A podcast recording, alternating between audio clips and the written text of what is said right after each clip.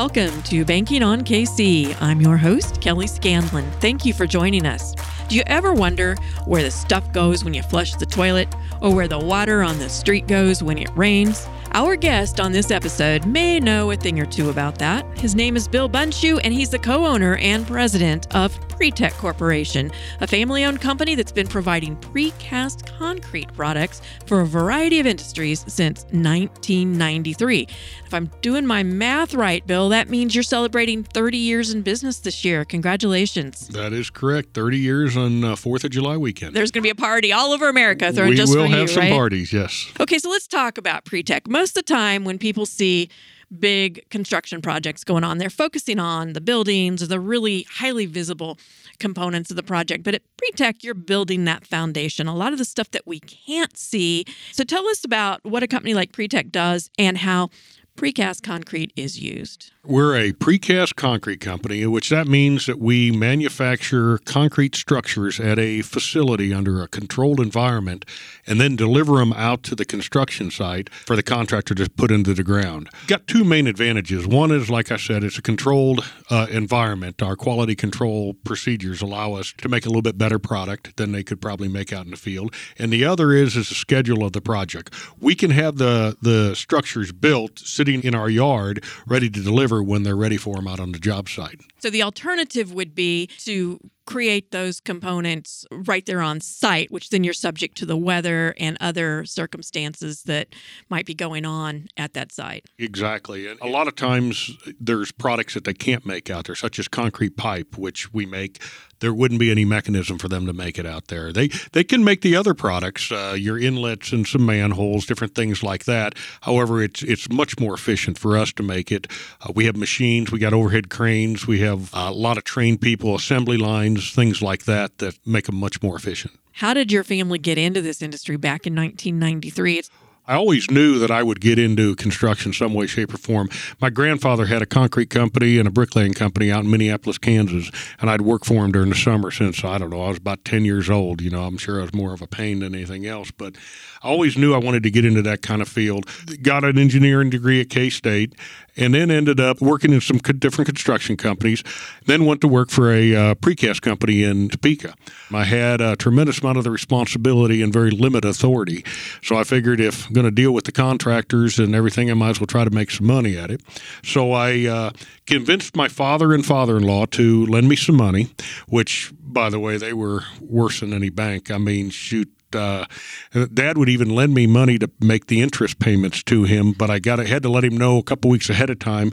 And this was back in a time where you you couldn't just sit at your computer and send money. So he was tough at, um, as far as that, and I really upset me at one point. But I realized he was trying to teach you: you pay your bills, you pay your bills, you take care of them. So I mean that interest payment was due to him on the first, not second. He also wouldn't lend me money unless I had a partner, somebody else. He knew I could build anything, but at that time didn't know anything about business. So uh, I conned my brother, who was just graduating from college, to join me. Put the business plan together, and we had to keep reworking it because I couldn't. Dad wouldn't lend me as as much money as I thought I needed to begin with, but after we got into business, he did lend me a bunch more later, and then kind of the rest is history. Conned a brother-in-law to come out here and run our pipe operation when we put that in in in 04. She had two brothers and uh, my brother-in-law. Now I got my uh, daughter, my son, and uh, my, uh, myself. So Yeah, so it really is a very family owned, controlled, oriented business. And I suspect that you also treat all of your associates, and you've already mentioned your relationships with your contractors, but your associates, you probably treat them like family too. Yes, we look at our employees. That's our most valuable asset. All the big national companies, international companies, they can buy a lot better equipment than us, but they can't get better people than we do. Our, I put one of our guys against 10 of theirs. We take care of them.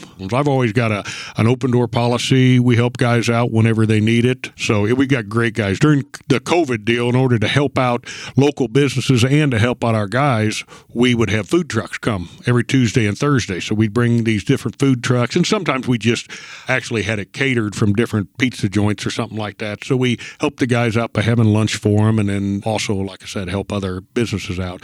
People are our biggest asset, our best asset. Since we can't see it above ground most of the time, give us some examples of some of the projects you've worked on.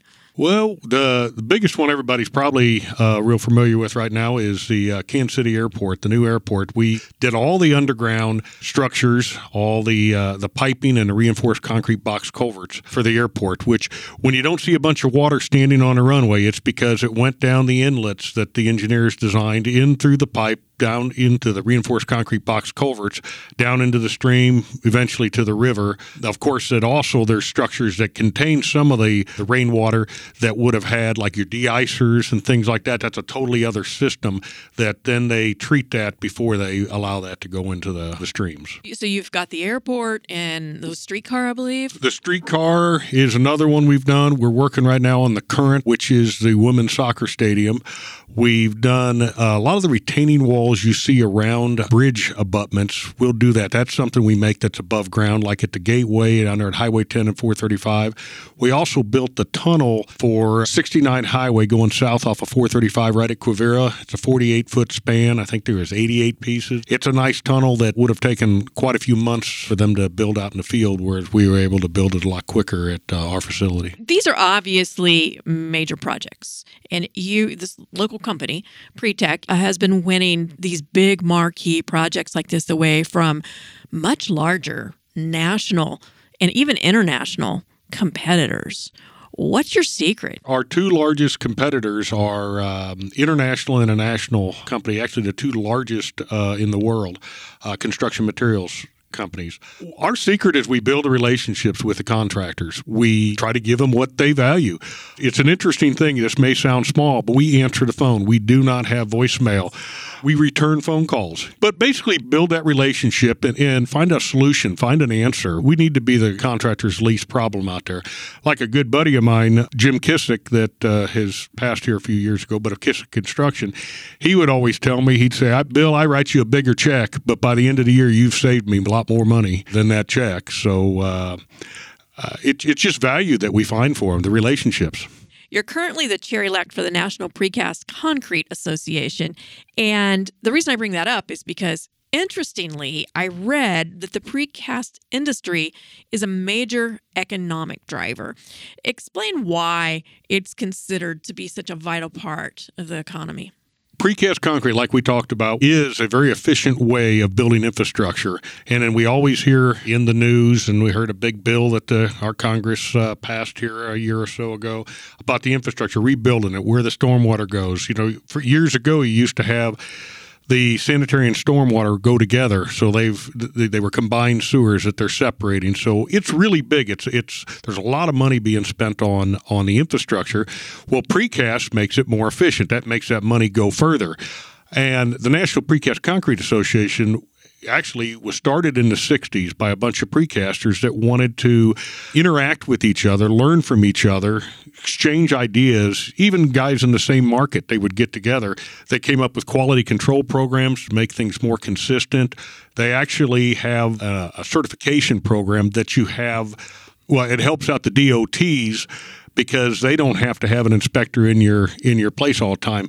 They have surprise inspections, uh, tremendous amount of things. The interesting thing is here a year ago the uh, NPCA trade show was here down at Bartle Hall, and it'll be back again in 2026. The NPCA, the industry association, was formed to really create the standards for the industry and then to continue to educate in order to increase the credibility and quality that's a big part of it. There's there's all kinds of classes from everything on where to place the lifting hooks to why you vibrate the concrete this way, why the cover on the steel has to be this, along with economics, you know, how to run the business. There's a tremendous amount of educational programs that uh, NPCA puts on, and it, it's a great association. You've been in business 30 years. I'm sure you've seen ups and downs.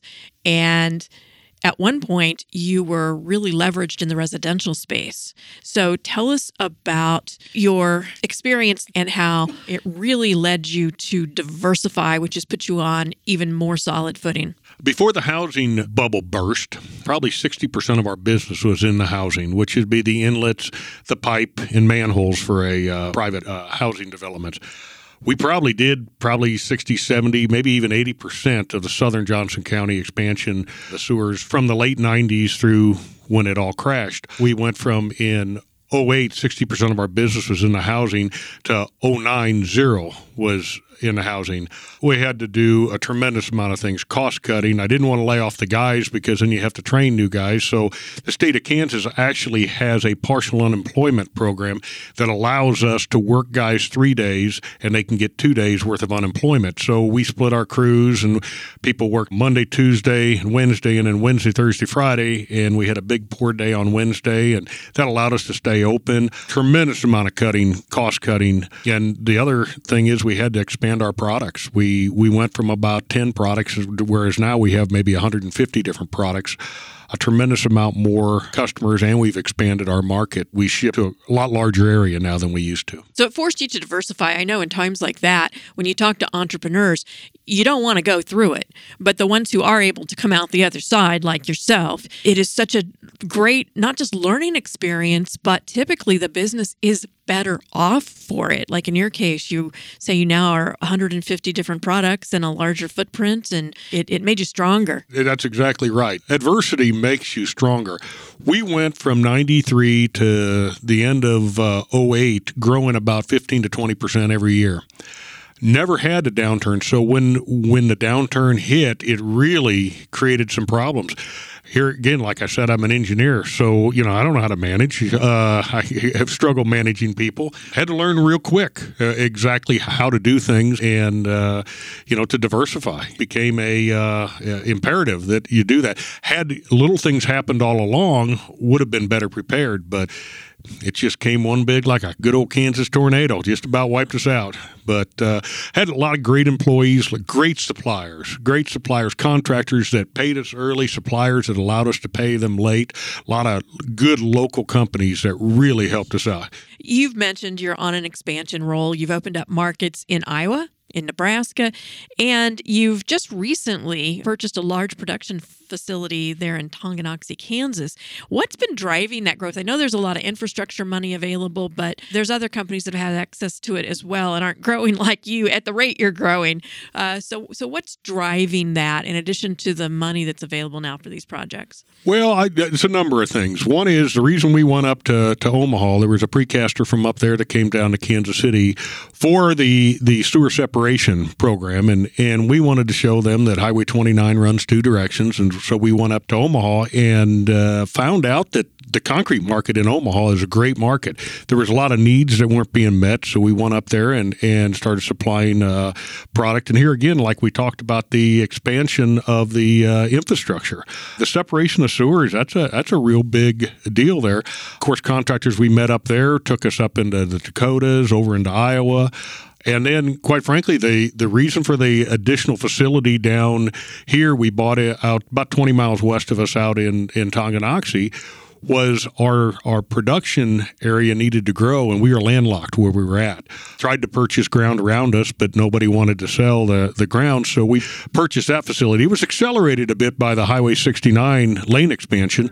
We're doing the sound walls, and and that's the first thing we're going to be putting in this facility. Something we were going to do anyway, but that just kind of accelerated us purchasing that. But the biggest thing is the money out there for infrastructure, and then our relationship building. We don't just go in and just throw you numbers. We're going to go in and find out what you want, what's important to you, what's important to the market, how we can help you because we want to be your your least problem. If you got to worry about your precast, then we're not doing our job. Where do you go from here? I mean, you have a new generation of family members in the business now. You very briefly mentioned them uh, at the start of this conversation. How does that factor into your succession plan and your ongoing growth? Well, yes, I still have uh, one of my brothers in the business. Uh, the other one's out, and so is my brother in law. And now I've got my two children in the business. My daughter runs our business office. My son is the vice president of operations. And then my brother, he's running a new facility out in Tonganoxie. However, we work the succession out, we're going to keep it in the family. We're going to keep it to the next generation. I'd like to be around when I'm 75, but not not have to do anything. You know, I'll stick stick my nose in there, stir it up a little bit, and then go fishing or something. But uh, but having family is uh, well, you can trust them You can, you can trust your family, so you know you know where it's going. So as we wind up here, I know you're a St. Louis guy. What brought you to Kansas City, and why'd you stay here to run your business here? Went to school out of K State to be an architect, and then I switched to engineering. Moved to Kansas City, worked for a couple of good companies here. Knew I wanted to stay. It's so much easier to get around in Kansas City than St. Louis. Streets go north, south, east, west and uh, the people are so much friendlier. You know, I would go out and run on the roads. You know, I used to be a runner, and people here in Kansas City would go out of their way to bring a hose out to you or bring you a, a glass of water or something. As you know, during the summer when it was really hot, it's such a friendly place here in Kansas City. Couldn't agree more. And and that's carried on into your business relationships as well. Yes, I think so. We we build relationships. We don't bid every contractor out there. We we bid on people that we want to build relationships with. It's our responsibility along with theirs to build a good team and build a good project. Well, Bill, thank you so much for your time today. Really appreciate you sharing your story and wish you the best of luck. I appreciate you having me on and I really enjoyed talking to you about our business. This is Joe Close, President of Country Club Bank. Thank you to Bill Bundschuh for being our guest on this episode of Banking on KC. Precast concrete usually isn't the first thing we think of as we go about our daily lives. Yet, as a part of the infrastructure for large projects, it provides the basic foundation for everything that gets built. Likewise, relationships are the foundation of Pretech's business Bundschuh emphasizes that cultivating and maintaining relationships has fueled the company's growth as much as the quality of their products. Do what you say you're going to do, when you say you're going to do it, and do it right, is his motto. For generations, Country Club Bank has committed to deepening relationships we've built throughout the greater Kansas City area. We strive to keep our clients and our community first. That's not just a strategy, it's who we are. Thanks for tuning in this week. We're banking on you, Kansas City. Country Club Bank, member FDIC.